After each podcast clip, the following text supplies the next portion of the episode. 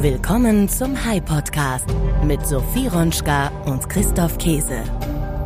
Hallo Sophie, guten Morgen. Wie geht's dir? Hi Christoph, guten Morgen. Mir geht's gut und dir? Ja, mir geht's auch hervorragend. Wie war dein Wochenende? Mein Wochenende war eigentlich echt ganz schön. In Berlin mhm. war eigentlich gutes Wetter und ich hatte Besuch von der Familie. Und wie war deins?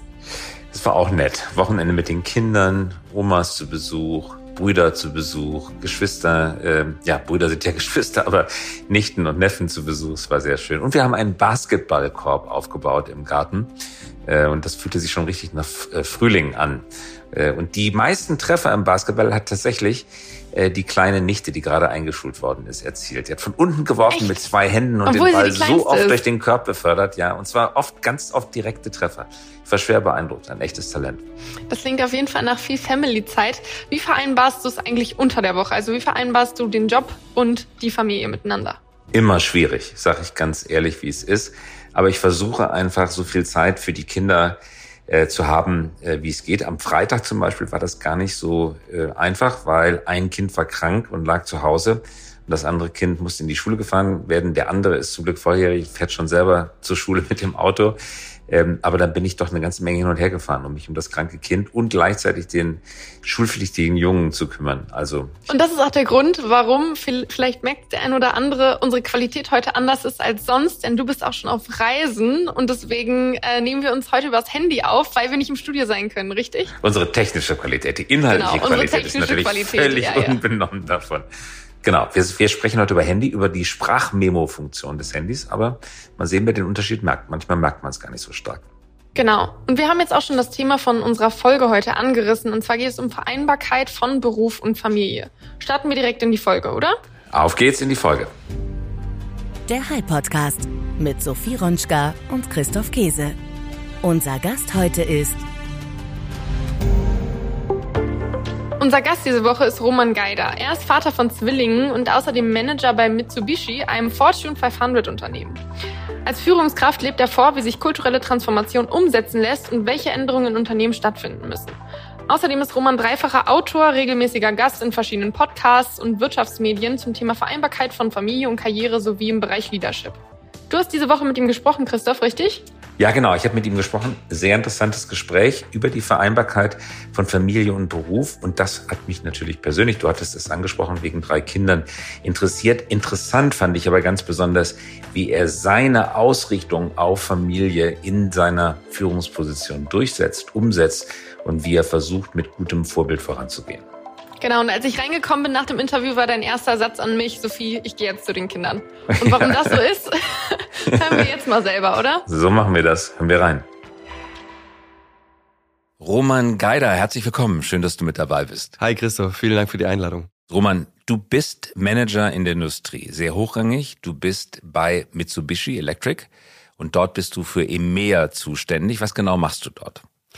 Ich bin jetzt seit äh, sechs Jahren bei Mitsubishi Electric und dort zuständig für den Geschäftsbereich CNC. Ähm, mhm. sagt wahrscheinlich den meisten Menschen überhaupt die Fräsen, nichts. Die Fräsen, Fräsen, Fräsen. Nicht die ganzen, ähm, die, die ganzen Maschinen, sondern eher die Steuerung, die Antriebstechnik davon ja. und die Software. Ja, und da nimmt Mitsubishi eine immanent wichtige Stellung ein, weltweit, richtig? Ich würde sagen, ja, so Top 3 auf jeden Fall global. Ja, du selber bist Ingenieur. Zwischendrin mal Ingenieur geworden. Eigentlich ja. war ich ganz früher Zerspannungsmechaniker und habe die Maschinen selber in Frühschicht, Spätschicht, Nachtschicht äh, Also das eine Lehre gemacht? Nach ganz genau, nach, äh, mit 17 Jahren quasi, 1999 angefangen. Und, dann hast du es dir anders überlegt und hast ein Studium aufgenommen und zwar an absoluten Top-Universitäten. Du warst an der RWTH Aachen, äh, du warst in St. Gallen, äh, um Wirtschaft noch dazu zu lernen und in Stanford. Genau, letztes Jahr eigentlich noch, nochmal draufgesetzt. Ein ganz ja. spannendes Thema dort, ähm, Leading Organizational Change and Company Renewal. Und ähm, das nochmal draufgesetzt und ganz, ganz spannende Menschen kennengelernt. Und in der heutigen Funktion bist du seit über drei Jahren tätig, seit April 2019. Du leitest diese Sparte, die scheint ganz profitabel zu sein, oder? Es macht auf jeden Fall Spaß und wir, wir dürfen das, noch. Das ist das Business Deutsch für, ist, ist profitabel. Ich sag mal, wir dürfen noch machen, was wir machen an Initiativen und das äh, legitimiert wahrscheinlich dann der, der gute, der gute Umsatz und Profit, den wir machen. Aber auch wenn das ein sehr spannender Job in einem wichtigen Arbeitsbereich der Industrie ist, das ist nicht der Grund, warum du heute hier bist, sondern nebenher schreibst du Bücher. Vor mir liegen zwei Bücher. New Work in der Industrie wie wir die digital-kulturelle Transformation meistern und, und darüber wollen wir heute hauptsächlich reden, bei Campus erschienen Working Dead, Vereinbarkeit von aktiver Vaterrolle und Karriere leben. Du hast wie viele Kinder? Zwei Zwillinge. Wie alt sind die? Jetzt fünf. Jetzt fünf. Also Zwillinge, das ist schon was, oder? Anstrengend. Ja, super, super anstrengend. Also für uns beide, ja, für mich und meine Frau. Aber auf jeden Fall herausfordernd. Nicht mehr so schlimm wie das erste Jahr mit äh, ganz, ganz wenig Schlaf, aber ansonsten, ähm, ja, ich glaube, da brauche ich niemandem was erzählen, der Kinder hat. Als die Kinder gekommen sind, warst du schon bei Mitsubishi oder gerade auf dem Weg dorthin, richtig? Wir sind, wir sind gerade gestartet zusammen in Düsseldorf, ich und meine Frau. Du warst vorhin in Earlycon in der Schweiz. Genau. Ja. Und dann ähm, drei Monate später sind die Kinder auf die Welt gekommen. Das heißt, ich hatte ähm, mitten im Umzug ja, fast mit einem Umzug, neuer Start, ähm, große Aufgabe im neuen Unternehmen und dann die Kinder zur Welt gekommen. Neues Land, neue Stadt, neue Herausforderungen, neue Position und noch Kinder dazu. Und dann gleich zwei an der Zahl. Alles neu, ja. Ja. Kann man so sagen, ja. Und dann plötzlich die Frage, was bedeutet das eigentlich, Vater zu sein und gleichzeitig Karriere zu machen, Team zu leiten, wichtigen Geschäftsbereich zu leiten? Was hast du mitgenommen was sind deine Lehren daraus? Ich glaube, vieles zieht man erst so in der Retrospektive. Also es geht ja vielen Menschen so, das ist der Weg und dann irgendwann mal nach zwei, drei Jahren guckt man zurück und denkt sich, was, wie es gelaufen ist. Und bei uns war es eben so, dass die Kinder auf die Welt gekommen sind und ich quasi die Aufgabe hatte, den, den Bereich äh, in EMEA quasi zu digitalisieren, zu transformieren und äh, das genau in die gleiche Zeit wie die Geburt der Kinder fiel. Ähm, dann Zwillinge, ähm, jeder, der es kennt, äh, ist nicht so einfach. Man schläft sehr wenig und irgendwie musste das beides funktionieren. Weil einer schreit immer, das ist die alte Einer schreit immer. Ne? Und nie gleichzeitig. Nee, und nie gleichzeitig. Und, das, und da wir keine Verwandtschaft in Düsseldorf hatten, die alle äh, quasi in Süddeutschland wohnen, 500 Kilometer weit weg, äh, war es nicht so, dass ich mir jetzt sagen konnte, ich ziehe mich da jetzt raus, ich habe einen neuen Job und äh, bin jetzt irgendwie wichtiger als meine Deine Frau. Frau hat gearbeitet in der Zeit? In die, natürlich direkt nach der Geburt nicht. Ja, nee, ähm, klar, aber sie hatte davor gearbeitet absolut, und arbeitet ja. jetzt wieder. Arbeitet auch, hat dann auch direkt nach einem Jahr wieder gearbeitet und ähm, ist auch ähm, beruflich erfolgreich, hat auch einen Podcast, hat quasi Wirtschaftspsychologie studiert, berät Unternehmen im Bereich mentale Gesundheit, also hat auch einen, einen anstrengenden Job und wir waren äh, uns einig, dass wir auf jeden Fall das Ganze auf Augenhöhe machen. Und also nicht traditionelles Rollenmodell, sie bleibt zu Hause, du schaffst das Geld ran, sondern beide arbeiten, zumindest Absolut. so schnell wie es geht. Absolut. Und für uns war es eben ähm, äh, vor allem deswegen äh, wichtig, ähm, weil die Verwandtschaft so weit weg war, weil wir gar keine Unterstützung hatten. Und da ähm, glaube ich, man, man fällt sehr schnell in eine gewisse Art von Retraditionalisierung, wenn man vielleicht auch das Umfeld hat und einfach zum Arbeiten geht und nach der Elternzeit der, ähm, sagt, okay, jetzt ist alles wieder Business as usual. Das mhm. geht relativ schnell. Working Data stecken zwei Worte drin, nämlich du bearbeitest noch, du, hast, du bekennst dich auch zu deiner Karriere, du machst gerne Karriere, reden wir gleich noch drüber. Und du bist aber auch Vater. Was bedeutet Karriere für dich? Für mich bedeutet Karriere eine gewisse Art von ähm, ja Selbstverwirklichung natürlich auch und ähm, Selbstwirksamkeit für mich war klar, nachdem ich so lange an der Maschine gearbeitet habe, dass ich irgendwas machen möchte, wo ich mitgestalten kann. Nachdem ich immer nur die ausführende Gewalt war, quasi ähm, acht Stunden lang an der Maschine gestanden, war für mich klar, wenn ich jetzt weitermache und wenn ich in, in meine Bildung investiere, dann möchte ich was tun, wo, wo ich auch andere Leben verändern kann und vielleicht auch Menschen, die jetzt an der Produktion stehen, ähm, quasi mitentwickeln kann, äh, fördern kann. Und es und es geht halt meistens nur von weiter oben. Und deswegen war es mir genauso wichtig. Ich habe das auch vorangetrieben, bevor die Kinder auf, auf die Welt gekommen sind. Nur war es mir einfach das Ganze nicht wert, jetzt ähm, zu sagen, mh, mm, ich setze den Fokus nur auf die Arbeit und gar nicht auf die Familie. Mhm. Das war an dem Tag, wo die Kinder auf die Welt gekommen sind, hat sich so vieles geändert. Ich war zwei Wochen später, nachdem die äh, zwei geboren wurden, in Tokio und das hat sich nicht mehr so angefühlt wie, wie davor. Ich hatte viele Reisen. Bei Oerlikon bin ich bestimmt 100 Mal im Jahr geflogen.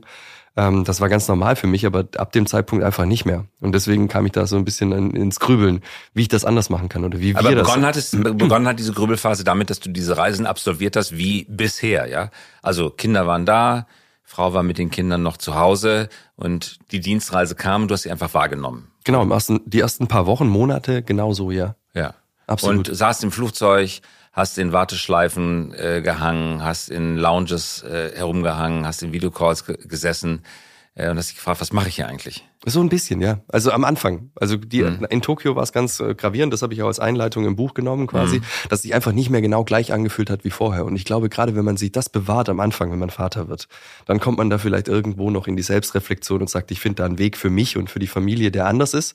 Aber ich glaube, wenn du es einfach durchziehst, ähm, dann dann geht's auch wieder, dann geht's das auch geht wieder weg und dann wird man numm dafür und dann hat die Familie das Nachsehen. Na, ich sag mal, ich habe in einem Kapitel beschrieben bei Quality versus Quantity, ähm, dass zum Beispiel die Reaktion der Amygdala eine andere ist, wenn du mehr Zeit mit deinen Kindern verbringst. Das heißt, wenn du am Anfang nicht viel Zeit mit den Kindern verbringst, dann wirst du dieses Vermissen gar nie haben. Mhm. Die Amygdala ist die Gehirnregion, in der Gefühle und Angst vor allen Dingen gemanagt werden. Emotionen einfach Emotionen. Auch. Genau. Ja. Das heißt, nur wenn du Zeit mit den Kindern verbringst, vermisst du die Kinder. Ja, also es gab mal eine, es gab eine, ähm, müsste ich jetzt in, Show, in die Show Notes packen bei euch, ähm, Ja. dieses Paper, das ich gelesen habe darüber. Ähm, da haben sie ach- 48 ähm, gleichgeschlechtliche Paare ähm, ähm, quasi äh, im MRT untersucht und ähm, 43 ähm, heterosexuelle Paare und haben dann rausgefunden, dass das, äh, dass der Ehepartner oder der Partner ähm, der gleichgeschlechtlichen Paar, äh, Paare genau die gleiche Reaktion der Amygdala hat, ähm, wie die Frau in der Vergleichsgruppe in der traditionellen Rollenverteilung. Das heißt, quasi der äh, Vater in der, wo, in der Gemeinschaft von zwei Vätern, der mehr Zeit mit den Kindern verbringt, hat genau die gleiche Emotionsreaktion auf Bilder, Interaktionen mit, äh, mit seinen Kindern wie die Mutter in der anderen Vergleichsgruppe. Das heißt also, wir können uns das als Väter auch erarbeiten. Das heißt, es reicht einfach nicht nur am Wochenende da zu sein. Und es ist ja auch nicht gegenseitig ausschließen, sondern es äh, hindert dich auch, selbst wenn deine Frau zu Hause bleiben würde, vollständig, hindert dich ja niemand daran, viel Zeit mit den Kindern zu verbringen. Die Kinder haben ja Spaß an beiden. Das heißt, du kannst dieses Vater sein, das Vater, äh, dieses Kinder mögen, kannst du dir antrainieren, wenn du dich darauf einlässt. Absolut bin ich hundertprozentig davon überzeugt. Auch der, das Paper gibt mir da. wenn Wie haben deine Kollegen und Kolleginnen darauf reagiert, dass du die Vaterrolle so aktiv gestalten wolltest und auch das Buch geschrieben hast? Das Buch war eher opportunistisch, weil der Campus Verlag mich gefragt hat, ob ich das möchte, nachdem wir quasi mit dem Marius Kosabe und dem Benjamin Achenbach einen Podcast haben, der Working Dad heißt, in dem wir quasi mit anderen, ähm, sagen wir, ambitionierten äh, Vätern, quasi die aber auch beides wollen, eine Beziehung auf Augenhöhe und ähm, für die Kinder da zu sein, sprechen und uns da ein paar Tipps abholen, quasi auch für die HörerInnen. Ähm, die Mitarbeitenden haben äh, darauf ähm, relativ positiv reagiert, weil ich schon 2017, als ich quasi ins Unternehmen gestartet bin, gesagt habe, dass ich bald eine zusätzliche, sehr wichtige Aufgabe in meinem Leben habe, eben Vater von Zwillingen werde. Also ich habe da am Anfang auch gar keinen Hehl daraus gemacht, dass das auch in drei Monate nach dem Start beim Unternehmen quasi auch zu meiner Rolle dazugehört. Und von dem her haben die Leute schon immer gefragt. Also ich habe in gewisser Art und Weise, jetzt wenn man zurückblickend, einen psychologisch sicheren Raum geschaffen, der Menschen ermöglicht, einfach auch mit ihren eigenen äh, Vereinbarkeitsthemen auf mich zuzukommen, weil ich eben selber darüber gesprochen habe. Das ist zum Beispiel eine Sache, die Führungskräfte auf jeden Fall tun können. Mhm. Die Zahlen dürfen aber nicht schlechter werden, oder? Das ist die Voraussetzung. Also jeder hat Verständnis, äh, aber die Zahlen müssen gut sein.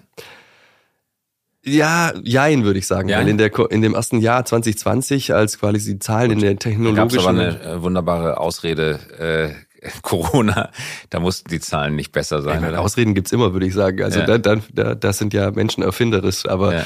ähm, es, ist, es ist gut gelaufen, rückblickend. Aber ich kann dir nicht sagen, wie es gelaufen wäre, wenn es schlechter gelaufen wäre. Ob dann quasi solche Aktivitäten eingestampft worden wären, weil ich versuche ja auch viel mit den Mitarbeitern daran zu arbeiten, dass auch deren Vereinbarkeit funktioniert. Wir bauen das in, in Entwicklungspläne mit ein zum Beispiel. Wenn jemand in Elternzeit geht, dann ist nicht per se zum Beispiel das danach, so jetzt kriegst du erstmal keine Weiterbildung oder keine Promotion, äh, sondern das wird in den Entwicklungsplan mit eingebaut. Und ich versuche dann auch die werdenden Väter und Mütter zu animieren, länger, also Zeit zu Hause zu verbringen. Ob das jetzt drei oder sechs Monate sind, ändert an der Beförderung und an der Fähigkeit des Mitarbeiters nichts. Mhm, Das stimmt. Und dennoch, dein innerer Gedanke, wenn du selber ein Entwicklungsgespräch führst, ist ja immer, die Firma darf nicht unterleiden, die P&L darf nicht unterleiden, die gemeinsamen gesetzten Ziele, die möchte man erreichen. Das heißt, im Hinterkopf ist immer dieser Gedanke, ich muss das jetzt irgendwie so managen mit meinen Leuten, dass am Ende das Ergebnis, weil in Tokio in der Unternehmenszentrale ist, der ist am Ende da zählen die Zahlen, richtig? Am Ende des Tages ja, weil wir haben auch keine Vereinbarkeit, wenn, die Zahlen nicht stimmen. Also wenn du ein Mhm. Unternehmen hast, das äh, zum Beispiel über Jahre hinweg ähm, rote Zahlen schreiben würde, dann hättest du auch keine Vereinbarkeit, weil dann gäbe es Mhm. keine Arbeitsplätze mehr. Also das ist, ich glaube, für jedes Unternehmen Grundvoraussetzung. Mhm.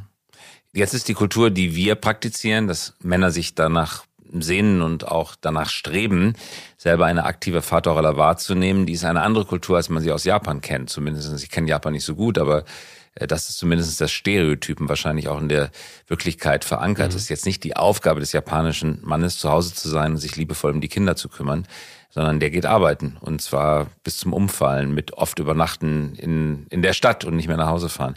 Ist das wirklich so?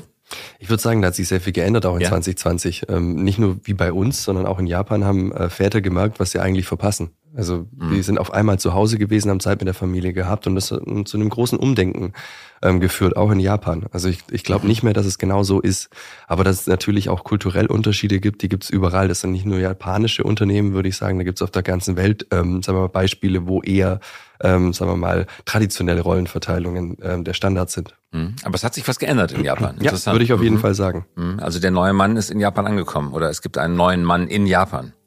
Ja, ich bin natürlich sehr Europa fixiert in meiner Position auch und bin nur ein, zwei Mal im Jahr in Japan, aber von außen gesehen würde ich sagen, ja.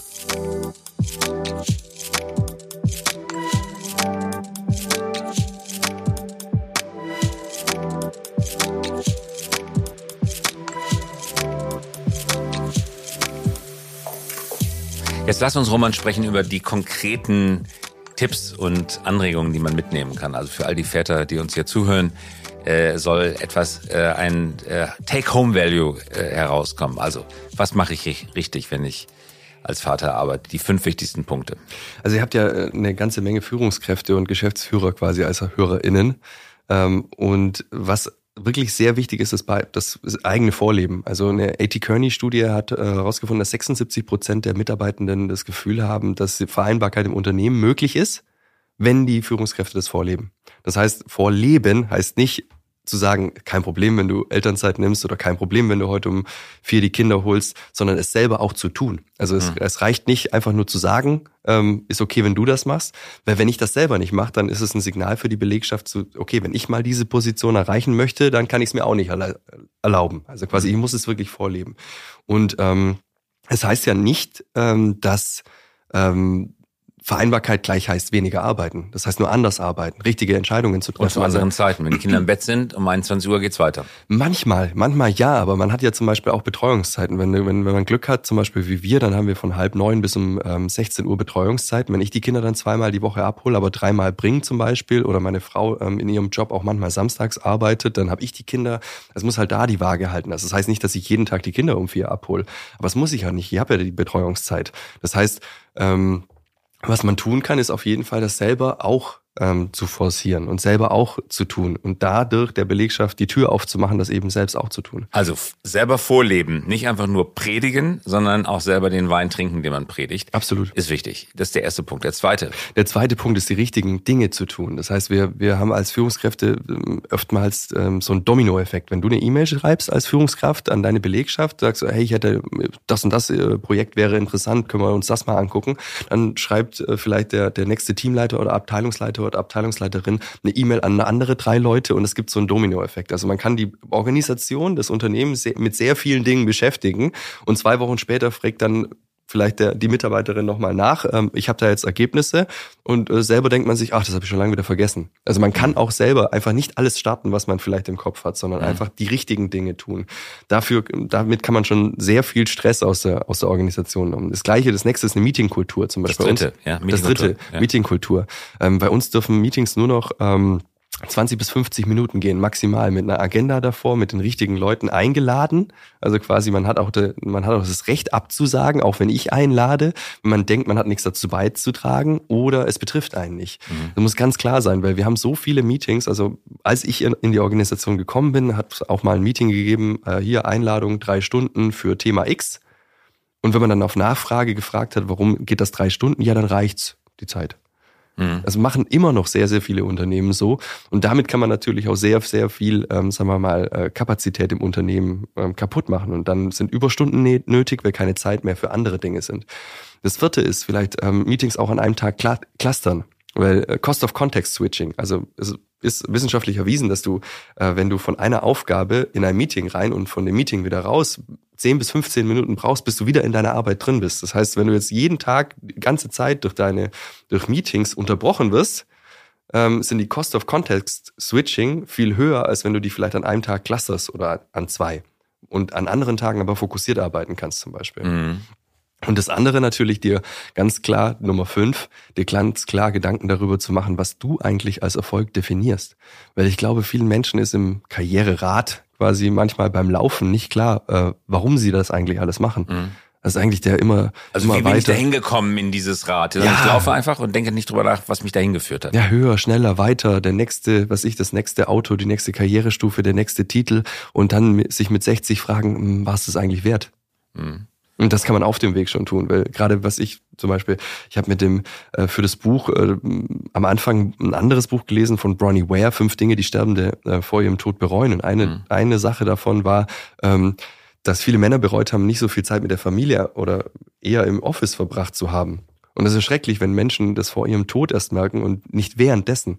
Mhm. Und das habe ich mir geschworen, dass mir das nicht passiert. Mhm. Aber die Frage, wie bin ich da hingekommen, die ist natürlich äh, heimtückisch, weil man ja zunächst mal auf eine Erfolgsgeschichte zurückblickt. Das, was sie dahin gebracht hat, ist die Karriereleiter. Die bist du um Stufe für Stufe hochgeklettert. Also wenn du dich fragst, was hat mich hier hingeführt, dann ist es ja zunächst mal eine positiv annotierte und konnotierte Antwort. Äh, wie kriegst du die Kritik da rein? Was gibst du dafür auf? Hm? Also da ist die Frage nach den Opportunitätskosten. Genau. Mhm. Was gibst du dafür auf? Welche Zeit mit deinen, wie viel, wie viel Kindergeburtstage hast du verpasst und auf dem Flughafen verbracht zum Beispiel? Mhm. Wie viel hat äh, deine Partnerin oder dein Partner dafür opfern müssen? Also das ist ja auch Opportunitätskosten, wenn du sagst, okay, mhm. deine Partnerin konnte keine Karriere haben, sie hätte sich gewünscht, vielleicht noch was zu machen, konnte aber nicht, weil vielleicht deine Karriere wichtiger war. Und solche Dinge sollte Aber du hältst doch die Show am Laufen. Also der Kindergeburtstag, der geht ja ganz schön ins Geld, wie jedes äh, Elternteil weiß. Äh, das kostet dann schon eine Menge Geld und du bist dann, einer muss es ja dann erarbeiten. Ich weiß, das ist ein stereotypischer Spruch, dass man sagt, ja, ich hole das Geld ran, dass wir hier alle verbrauchen. Wenn jetzt alle nur noch den Kindergeburtstag feiern würden, dann würde er ausfallen, äh, ausfallen mangels Geld. Äh, und viele halten sich genau an diesem Gedankenmodell fest. Ja, ich bin nicht dabei beim Kindergeburtstag, aber nur meinetwegen können sie den Kindergeburtstag daheim überhaupt feiern, weil ich das Geld heute dafür verdient habe. Das ist aber äh, Selbstlüge. Ich glaube, das ist eine Rechtfertigung für einen selber, damit man weitermachen kann. Mhm. Weil ich habe mal auch in, die Szene habe ich auch im Buch beschrieben, ähm, neben einem Gastarbeiter auf dem Flug von, von Nepal nach äh, Dubai gesessen und der hat mir erzählt, dass er seine Familie eine Woche im Jahr sieht. Der hat keine Chance. Der muss wirklich Geld verdienen, dass seine Familie was zum Essen hat, medizinische, mhm. medizinische Versorgung oder Schule. Aber müssen wir das? Braucht ein Kind einen Clown oder was weiß ich was an seinem äh, am fünften Geburtstag oder braucht es den Vater? Diese Frage würde ich mir eher stellen. Was brauchen Kinder wirklich? Und ich glaube eher, dass die Liebe von den Eltern brauchen und das da nicht zu den sein. Clown, wenn der Vater nicht da und nicht den, den Clown. Und ich glaube dann, es gibt natürlich eine Grenze, wo, wo man sagen muss, okay, ich muss arbeiten gehen, damit ich meiner Familie was ermöglichen kann. Aber die ist, glaube ich, nicht so hoch, dass man jetzt sagen muss, man muss ständig bei der Arbeit sein. Also Aber du argumentierst doch jetzt ein Stück weit auch gegen deinen eigenen Job, oder? Also wär, wärst du ein glücklicherer Mensch, wenn du zwei Ebenen, drei Ebenen unten drunter stündest? Ich wäre, ich wär, glaube ein unglücklicherer Mensch, wenn ich ähm, die ganzen Opportunitäten, die ich die letzten Jahre gehabt hat, angenommen hätte. Das musst du erklären. Ich habe im Buch auch ein paar ähm, Szenen beschrieben, dass ich Jobs, äh, die weitaus höher ähm, gewesen wären, äh, ausgeschlagen habe, um quasi das ähm, Bild eines Vaters zu leben, das ich jetzt habe. Das mhm. heißt, ich quasi, ich bin jetzt genau da, wo ich sein möchte. Ah ja, verstehe. Mhm. Übrigens nochmal zu der Produktivität und der Sitzungskultur. Das war, glaube ich, dein vierter Punkt.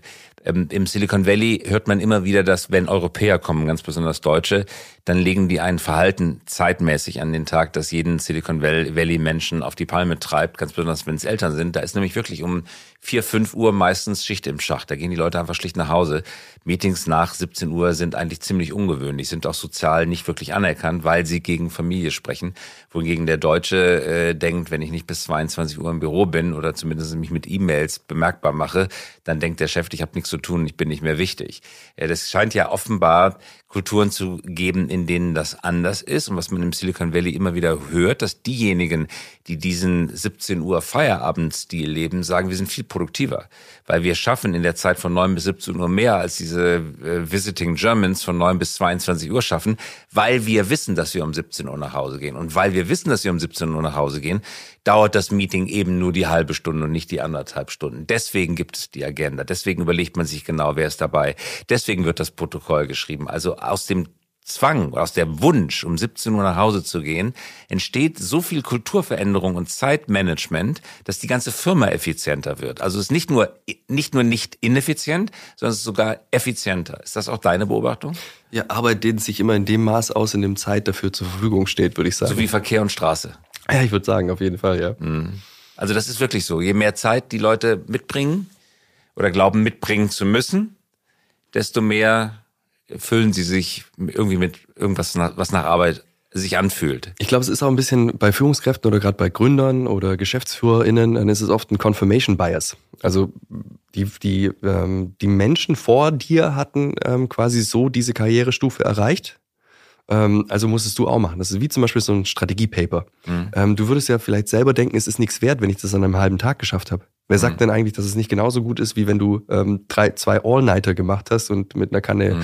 Espresso dich am Leben gehalten hast? Also das ist halt, du, du rechtfertigst quasi diese viele Arbeit oder äh, glorifizierst quasi das Ergebnis daraus mit der vielen Arbeit.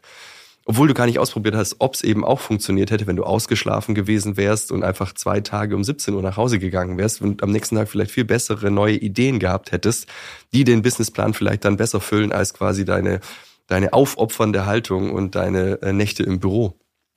Roman, vielen Dank. Zum Abschluss noch die Frage, denk bitte jetzt mal an jemanden, der das noch nicht für sich entdeckt hat. Er steckt voll in dem Hamsterrad, hat zu Hause zwei bis drei Kinder, sieht sie ganz selten. Was ist der Einstieg in den Ausstieg? Wie macht man das? So wie Rauchen von einem Tag auf den anderen aufhören, so wie ich mache jetzt keinen Alkohol mehr im Dezember und lass einfach den Wein weg von heute auf morgen. Oder ist es eher ein softer Übergang? Wie kommt man vom totalen Workaholic und Nullfamilienmensch hin zu einem ausgewogenen Gleichgewicht? Ja, vielleicht mal mein Buch lesen. Nein, aber da, das war, das war viel, zu, ja. viel zu viel Working Dead bei Campus. Nee, ich würde eher sagen, einfach mal morgen zu sagen, ich, ähm, ich hole die Kinder ab.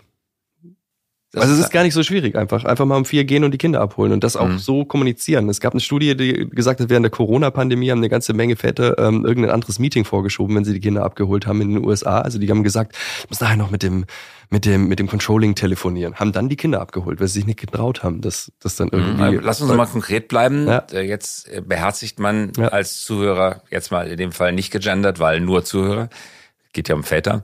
Dein Rat und guckt in den Kalender und sieht jetzt, okay, 16 Uhr Meeting mit dem Controlling, 17 Uhr will der CEO mich treffen, um 18.30 Uhr habe ich noch den Call mit äh, äh den USA und um 21 Uhr noch dieses Geschäftsessen mit dem Team. Ja, so dass der so steht's heute im Kalender. Ja.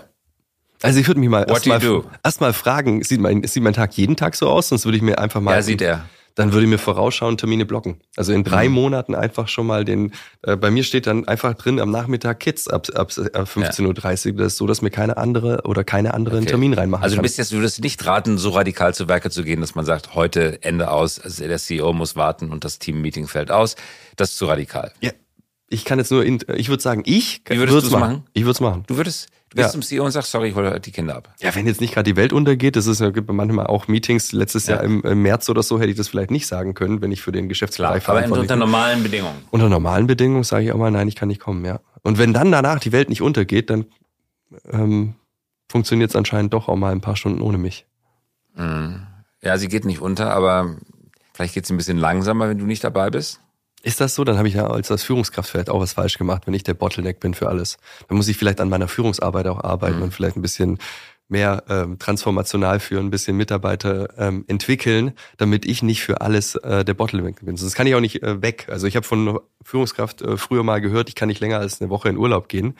Das ist per se schon mal schlecht. Also ist vielleicht gar nicht schlecht, wenn man da mal zwei Monate Elternzeit nimmt oder länger, um zu sehen, wie gut ist denn die Organisation aufgestellt ähm, ohne mich? Oder hängt alles nur an mir, was mhm. eigentlich niemals der Fall sein sollte.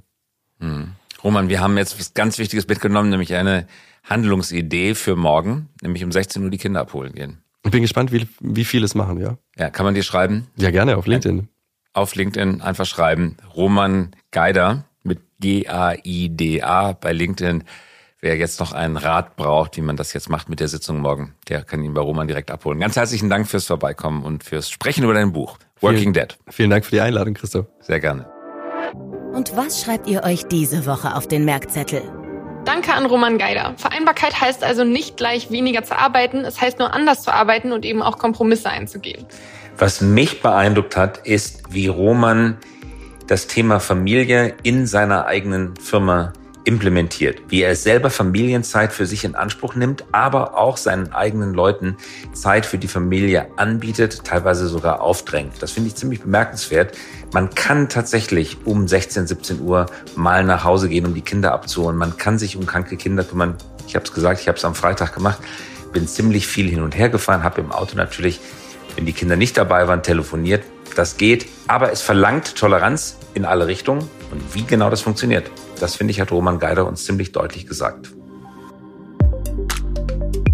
Das war's auch schon wieder für diese Woche mit dem Hype Podcast. Deine Woche ist aber noch relativ aufregend. Christoph, du bist nämlich gerade in Zürich für World Minds. Magst du mal erzählen, was genau du dort machst und was World Minds vielleicht überhaupt ist? Ja, World Minds ist eine Community aus Wissenschaftlerinnen und Wissenschaftlern und Unternehmerinnen und Unternehmern, vielen Eigentümern von Unternehmen, in der Schweiz gegründet von Rolf Dubelli. Manche kennen ihn vielleicht, Rolf Dubelli als Autor wichtiger Bücher, wie zum Beispiel Die Kunst des klaren Denkens, in über 30, 40 Sprachen übersetzt, weltweit über eine Million Exemplare verkauft. Er hat vor 13, 14 Jahren die World Minds Community gegründet und unser Mutterunternehmen Axel Springer hat vor ziemlich genau einem Jahr die Mehrheit dieses Unternehmens, dieser Community erworben. Und ich bin dort jetzt, wie es in der Schweiz heißt, Verwaltungsratspräsident. Und in dieser Woche haben wir zwei große Veranstaltungen in Zürich äh, gemacht und ähm, ja, äh, super aufregend, super spannende Community, die jetzt internationalisiert wird,